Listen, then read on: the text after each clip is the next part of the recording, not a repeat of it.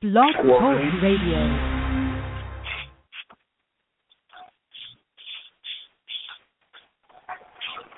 Well, this is the day that the Lord has made. I will rejoice and be glad in it. I was glad when they said, let's be the church. I'm delighted to be with you on the broadcast tonight for today, this morning for Sunday Morning in the Word. It's truly a delight and a privilege to be able to share the Word of God with you. If you have a notebook, please get the notebook out. We have a lot of scriptures that we're going to be covering today. So, um... let's continue. We've been on a journey.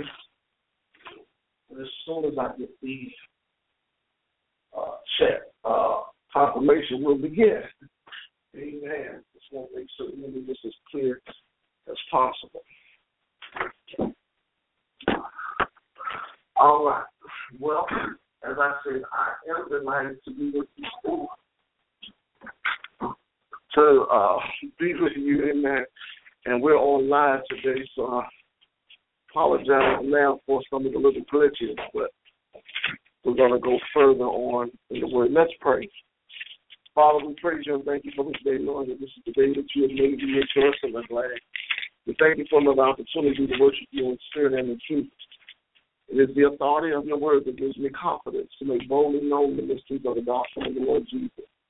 I do mean to depend on the Holy Spirit as educator and guide, to give me clear articulation of speech and deliberation of thought as I make manifold known the wisdom of God. Holy Spirit, I say, have your way.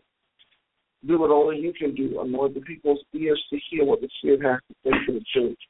And Father, in everything that shall be accomplished and revealed, you be glorified. For it is in the name of the Lord Jesus that we do praise you and give you glory. In Jesus' precious name, amen.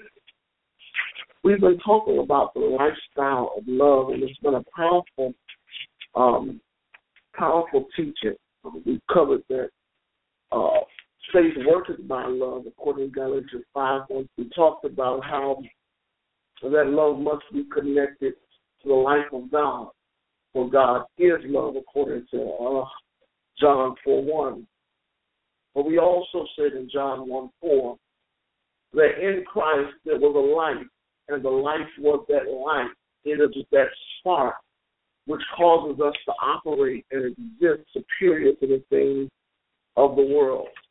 So the love of God must be understood in the life of the believer to experience the God kind of life. A lot of people have tried to operate in the love of God without achieving that life. The lifestyle of God is that he intends for us to live as believers is embodied in his conviction, compassion, and character of Christ. And that's why John four said, in him was the light, and the life was the light of men. Now, Jesus did a work for us that as we experience existence in God's goodness and in God's grace, we will we will be empowered. That doesn't mean we escape uh, trials or situations that come about in life, but we know we come out victorious. Second Corinthians four, eight through fourteen says, be in trouble on every side, you're not distressed, perplexed, but not despair, persecuted, but not forsaken, cast down, but not destroyed. Always bearing in our body the dying of the Lord Jesus, that the life of Jesus might also be made manifest in our body. For we which live are always delivered unto death for Jesus' sake, that the life also of Jesus might be made manifest in our mortal body. So death worketh in us, but life in you. We having the same spirit of faith, according as it is written, I believe, and therefore have I spoken. We also believe, and therefore speak, knowing that he which raised up the Lord Jesus from uh, raised up the Lord Jesus also by Jesus shall present us with you in this fellowship of the life of Christ. You know, and, and we ought to achieve this life according to First Timothy four eight, which says that the life for bodily exercise of profit is little, but godliness is profitable on, of all things, having the promise of what is and what is to come. So godliness is that, that ascribed life that God wants us to have. But you cannot have that life without the measure and the, and the power of the love of God. Now, um, we have been um, talking about two principles that the love of God hangs on, the principle of honor and the principle of justification. We just, uh, we just shorten it to justification, but it's really justification by faith. Without faith, it is impossible to please God. Anyone that comes to God must believe that he is. God is love, but and that he's a rewarder of those who diligently seek him. So we have to seek out this lifestyle of love. And that's the part that that the body of Christ has, has not has not matured to. Of course, we, we we found out that the love of God is a direct uh, influence of being guided by the Holy Spirit. We talked about because the love of God has been shed abroad in our heart by the Holy Ghost. We talked about how the love of God unites us to Christ and makes um, us an inseparable union. What shall separate us from the love of God? But of course, you know, God gave him so that we could have everlasting life, which means it's without end. But then also we talked about how the, the, the love of God awakens us to faith and uh, the faith to arise to the causes of Christ. It promotes us to do what the Lord uh, wants us to do. There's a passage in Second Thessalonians three, around verse five or six, which says, and the Lord directs your heart into the love of God and into the place related to Christ. Now we command you, brethren, in the name of the Lord Jesus, that you withdraw yourself from every brother that walketh disorderly and not after the tradition which was the tradition of love which you received, which is the habit. Amen. So these these things hang off the principle of honor and the principle of justification. God had supernaturally uh, equipped a, a, a catalyst of change called love to it, to, to conform us to the nature of Christ. That's what he did in the power of love. And so we need to understand, uh, I know, um, especially for men, it's kind of hard to really Uh, convey this message without, you know, sounding a little um, precocious. But at the end of the day, the Lord knows how we are to govern ourselves. And um, the principle is more powerful than just the release of emotion or what we coined as love, when it's really just sexual fulfillment and activity. And that's not love. That's not even an expression of love. That is a sexual act. And we need to keep that in its proper context. But love that's been ascribed from God and ascribed as a way of life to us is is it has nothing to do with sexual expression, and it's not even it's not even coined as that in the Scripture. And if we're going to conform to the ways of God, we must adhere to the Word of God.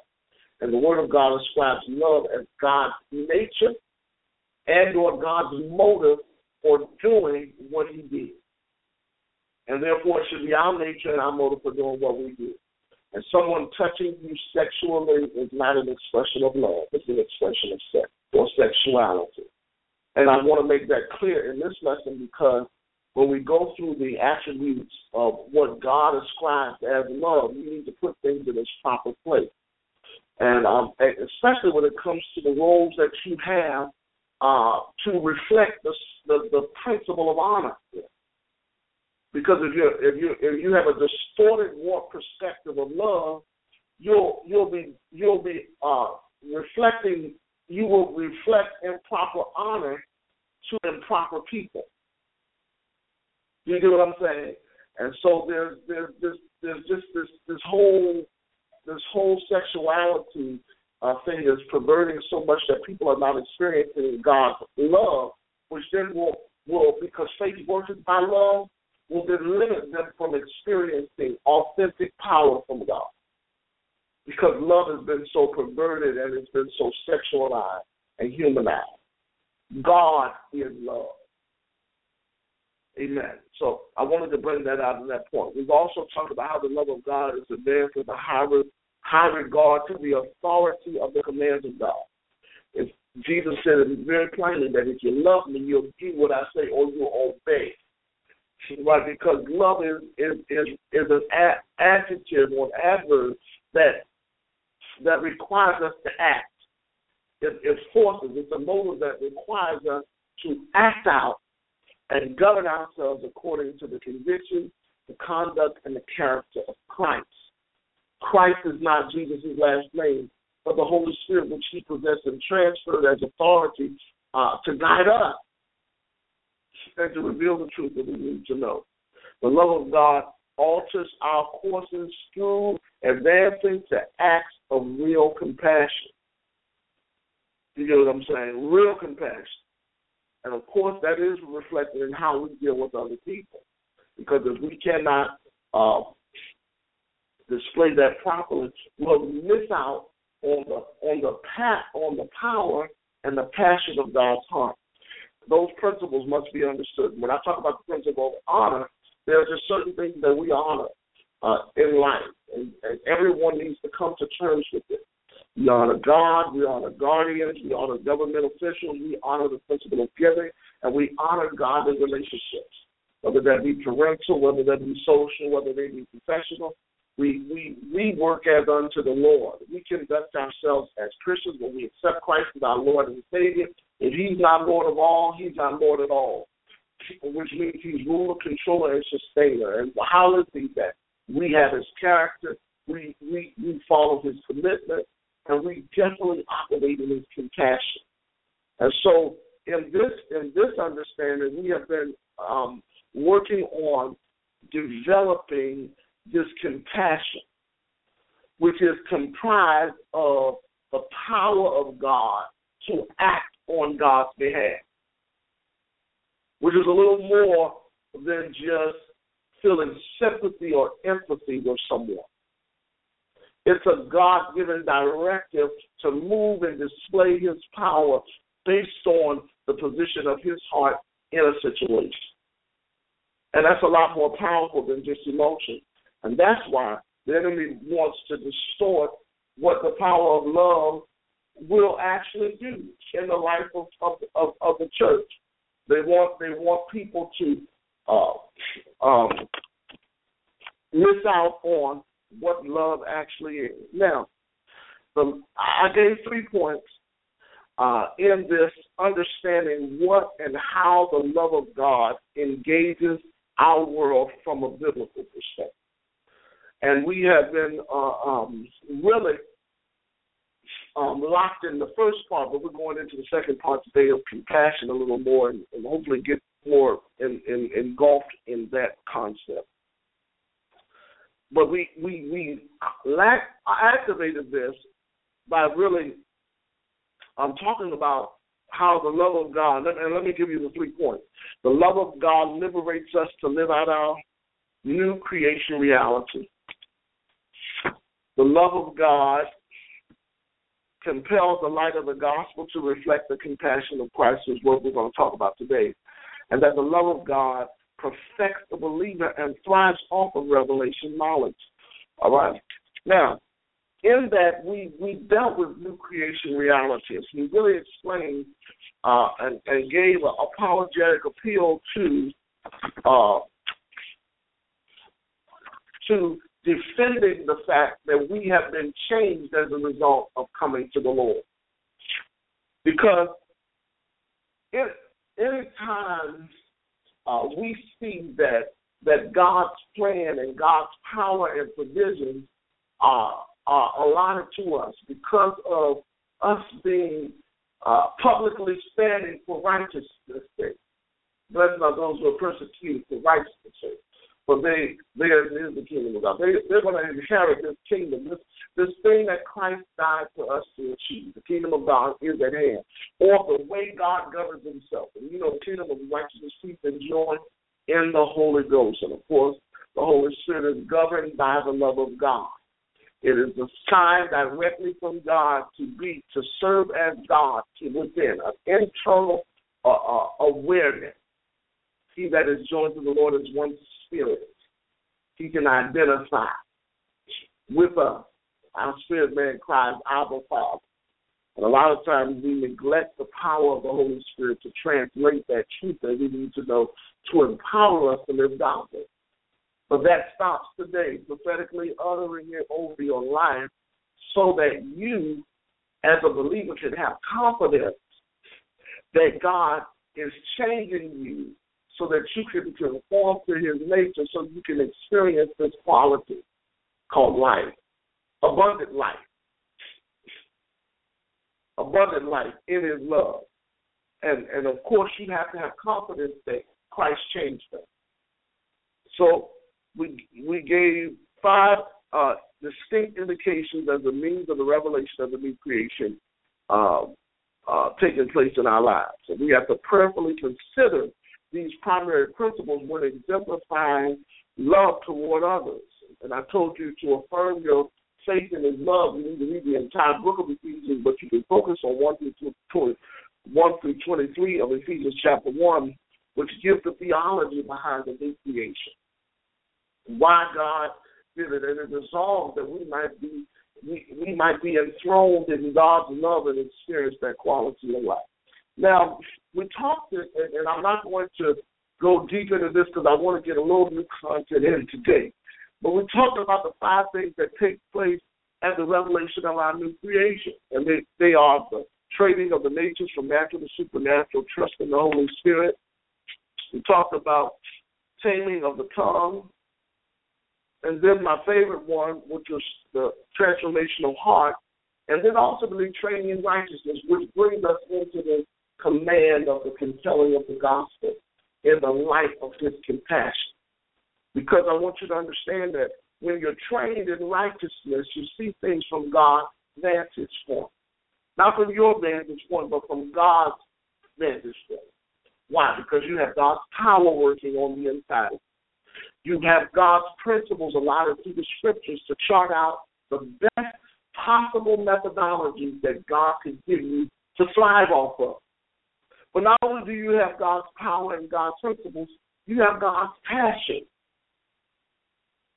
at the awakening of new creation, to see that those who are around you, who you consider and care for the most, also get confronted with this same gospel that changed you.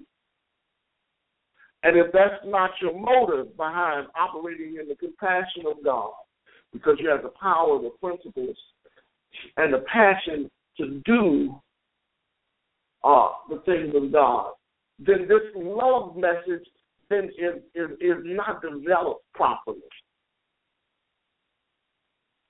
Amen. Let's go to uh,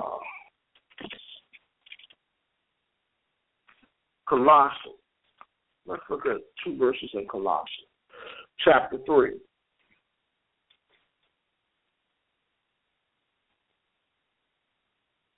Amen.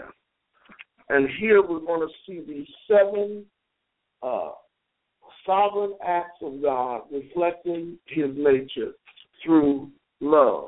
Okay, so the compassion of Christ is the force of love to display his honor and his supreme characteristics that he's committed to, that God is committed to. And remember, I told you that love hangs on the principle of honor and the principle of justification, or justification by faith. But I want you to see this in Galatians, or Colossians, rather, the third chapter. And I guess I'll read a couple of verses, and we'll go from there.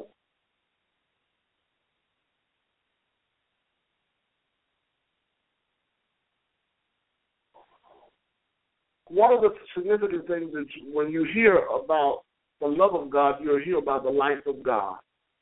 Uh, or you'll hear about faith, which is also uh, an, um, um, um, um, similar to the life of God, and the law. The, the really, the law of faith is the life of God. But um, but anytime, and I mean, um, anytime you see uh, this working, you're going to experience God's this God's primary. I mean, now, the gospel is the power of God unto salvation of them that believe. So what, what we understand is when we come into the things of God, there's, there's power in what he says. Of course, there's a scripture, and I was sharing this the other day. Faith comes by hearing, and hearing by the word of God. And what we say is faith comes by hearing, hearing by the word of God. But what is really showing, the revealing the process of faith. What do we hear? Faith comes by hearing, okay? Hearing what? The word of God. But hearing also hearing after you have heard faith also is developed based on what you heard in the Word of God, which shows you a process. That as you engage into the Word of God, not only do you receive God's Word, but then that Word enhances and develops your faith on what, based on what you heard. It goes from having heard it to hearing it. And then as a result, you develop it and adapt it to your life. So you have to constantly, this is something you have to constantly do, and that is commit yourself to ad, uh, uh, adhering and achieving the Word of God. Now, let me read a couple of verses to uh, build this uh, passage, and I don't want to look in the. Uh, Let's see if I can change translation. Now, of course, uh, you can start at um, verse one, but I want to start at verse two for time's sake. Set your affections on things above, not on things on earth. For ye are dead, and your life is hid with Christ in God. When Christ, who is our life, shall appear, then we shall appear with him in glory. Mortify, therefore, the members of your body which are upon the earth, fornication, uncleanness, inordinate affections, evil conscience, and covetousness, which is idolatry, for which, for which things sake the wrath of God cometh on the children of disobedience, in which ye have walked in some time when ye lived in them. But now ye also put off all these: anger, wrath, malice, blasphemy, filthy communication out of your mouth. Lie not one to another, seeing that ye have put off the old man with his deeds. Why? Because you have on the new creations. And you have put on the new man, which is renewed in the knowledge after the image. Who is the image? Christ, of him which created him. Where, where there is neither Greek nor Jew, circumcision nor um, uncircumcision, barbarian or Scythian, bond or free, but Christ is all in all. Put therefore on, as the elect of God, holy and beloved, vows of mercy, kindness, humbleness of mind, meekness, long-suffering, forbearing one another and forgiving one another. If any man have any quarrel against you, even as Christ forgave you, so also do ye. But above all these things, put on charity, which is love, which is the bond of perfectedness. And let the peace of God rule in your hearts, to which ye have called to be one body, and be ye thankful. As the word of Christ dwelling you richly with all wisdom, teaching and admonishing one another in psalms and hymns and spiritual songs, singing and now uh, singing with grace in your hearts to the Lord. And whatsoever ye do, in word or deed, do all in the name of the Lord Jesus, uh, giving thanks to God and to the Father, and the Father by him. And then, of course, you know, it goes with wives and husbands. That's a whole other thing. But here we see seven attributes to, that give supreme characteristics of us making that commitment to God, which is adhering to the gospel. This is the gospel. The gospel is God's power. Christ is the passion to achieve God's power based on the principles that we receive from the teaching or the guidance of the Holy Spirit ultimately. And and what the Holy Spirit does is say, when we, when, when Christ is your life who appears, you mortify or you put to death those things that don't reflect him. And then as a result of you putting to death those things, then in verse in verses eight through uh, uh, uh, through ten, you'll you'll then be able to treat other people and also deal with anger, wrath, malice, blasphemy, filthy communication out of your mouth. See, see what's happening is we try to change other people when it's really us. But but here, When we're, when we're separated and dedicated to God and, and dedicated to to being that force of love to display his honor as supreme characteristics, the characteristics that we represent and adhere to are holiness, bowels of mercy, kindness, humbleness of mind, meekness, long-suffering, and forbearance, which is another way of saying patience, forbearance. And and um, instead of, you know, dumbing down the message and going through each of them and proving, proof texting them in Scripture, I want to remind you, you need to reflect on this. God's sovereign characteristics that compel his love. And, and, and what that means is you need to find out in your life how you can exemplify those characteristics based on the leading and guiding of the Holy Spirit. And that's an honest look. It's an introspection, right? And it's an intensive uh, force of repentance that you commit yourself to. And then you'll receive instruction from the Holy Spirit as how to uh, apply it in your daily walk with the Lord. But don't try to do it without his guidance, because then you're working for, you, you're, you're replacing the Holy Spirit for your behavior, and that's not genuine in God's sight. Because to love him is to do what he says, and he says, let the Holy Spirit lead and guide you into the truth. Now, and my second point that I want to cover today is that the compassion of the life of, of God is through the through the lifestyle of love is defined, uh, will define how love operates. And that can only be seen and actualized in our conduct. And that's where we get the the fourteen attributes in First Corinthians chapter thirteen, verses four through eight. And, of course, you know, that says it suffers long, it's kind, it does not envy, it does not boast, it is not proud, always preserves, doesn't dishonor, is, is not self-seeking, is not easily angered, keeps no record of wrong, does not delight in evil, always protects, always trusts, always hopes.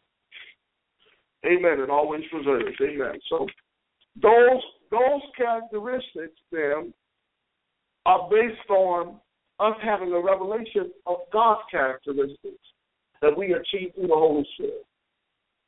And often what people do is they go to immediately to say, you know, of course, you know, it says love never fails, but you need to understand what it is and what it's not. And that's what it says. It, it's, it is it is something that has endurance. It is something that is kind, but it doesn't envy. It doesn't boast. It's not proud. It doesn't dishonor. It's not self-seeking. It's not easily angered. This has nothing to do with sex. Do you, do you get what I'm saying? So, I, I, again, I want to hit that emphasis because the enemy has done a great job of people uh, uh, of c- connecting and connotating love to sex. And that's an expressive right that a married couple, male and female, have a right to express. And if you're not married, you don't have the right to do it. So that God can bless you in, in, in that activity and that endeavor. But here is where really love, love really is. Love is displayed in God, in godly characteristics that, that are based on God's power, God's principles, and God's passion. And those things we put on because we want to be identified with God and displayed with God to be holy. Amen. Now, my third point for today is that the compassion of Christ commands the inheritance of the blessing, which makes us like-minded to his eternal plan. Because a lot of times we don't see that the plans that God has for us are eternal, unending, unmoving. Now, here, let's go to First Peter. And I'm almost done. Hallelujah. We've gotten a lot covered in the Word, but um, we want to make certain that we continue to build. This is what Sunday Morning in the Word is about. It's the foundation of the Word of God in your life. So you, you know that there are things that are attached, and one of them is the blessing of the Lord. The blessing of the Lord is locked in the love that God has for you. Amen. And it's a, it's a commitment that we make to display the gospel, which is God's power. God's power to perform his, based on his principles and his passion toward us. Amen. Now, in First Peter chapter three, we're looking at verses seven through nine. It says, likewise, mind the right,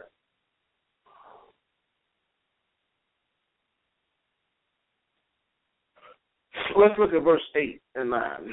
Finally, be ye all of one mind. Compassion of Christ commands the inheritance of the blessing of the Lord, which make us like-minded to his eternal plan.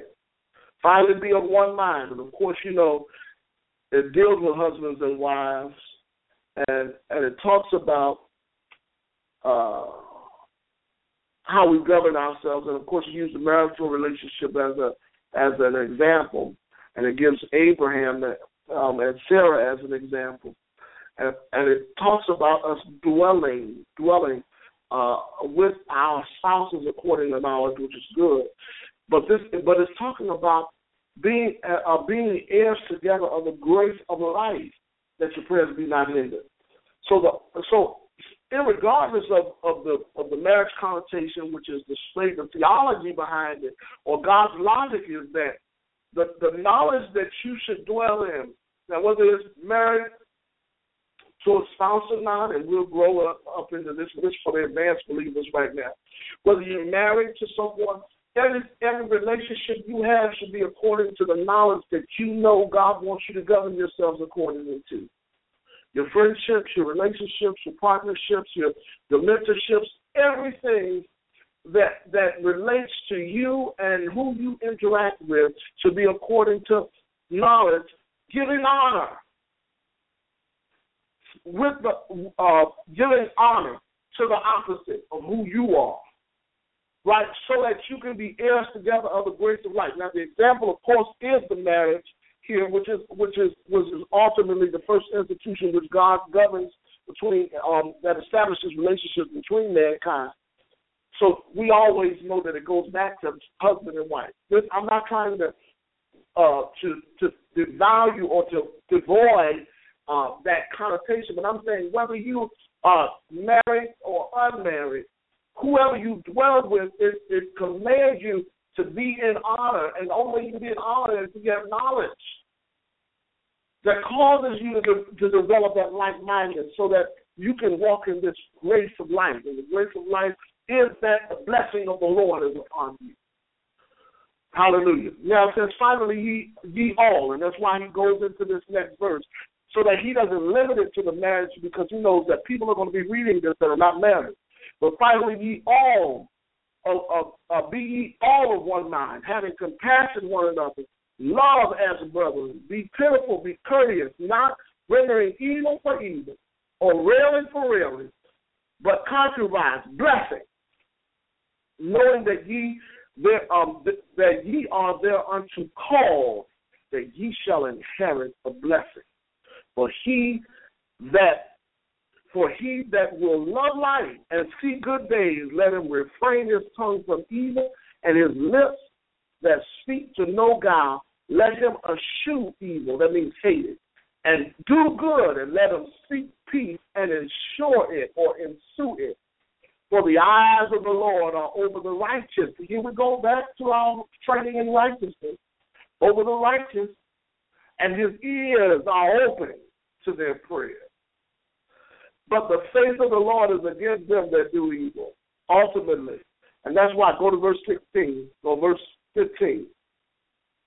Well, I can keep reading, but and that's good. And it's talking about the righteousness' sake. Happy are ye, and be not afraid of their terror, neither be troubled. But sanctify the Lord God in your hearts, and always be ready to give an answer to, to every man that asks you of the reason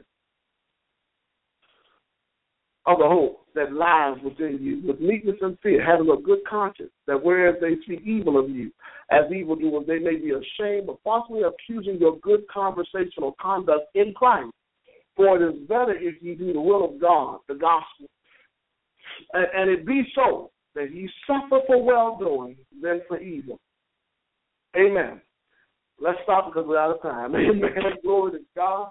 I'm excited to live and operate in the compassion of Christ based on the command of the inheritance of the blessing of the Lord, which makes us like-minded to his eternal plan.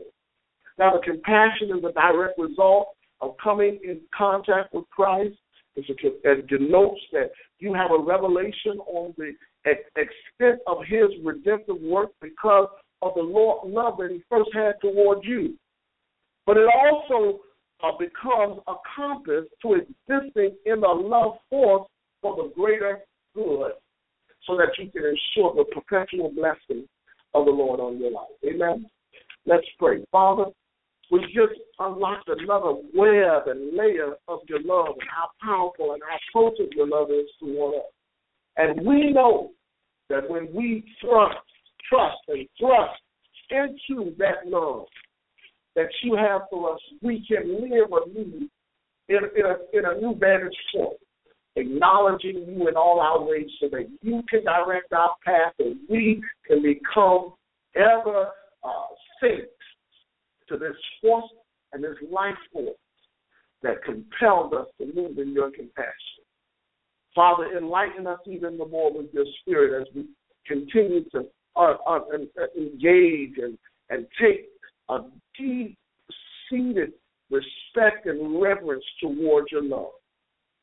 And Holy Spirit, I pray that people will experience the love of God, that untold love story, which is so powerful that it translates us into the kingdom of your dear Son. Father, I thank you, Lord, that, that the light of the gospel will compel us to praise for that compassion which Christ died and wrought his redemptive work, that we can be changed into his very image and see you as who you really are. And for that, I love you, Lord. I love you and I praise you because of who you are and what you're doing, even the more in Jesus' name. Amen. I trust that whatever you set your hand to, to do, you will do, because greater is he that's within you than he that's within the world. More on the love and the lifestyle of love. God bless you, and have a wonderful worship experience.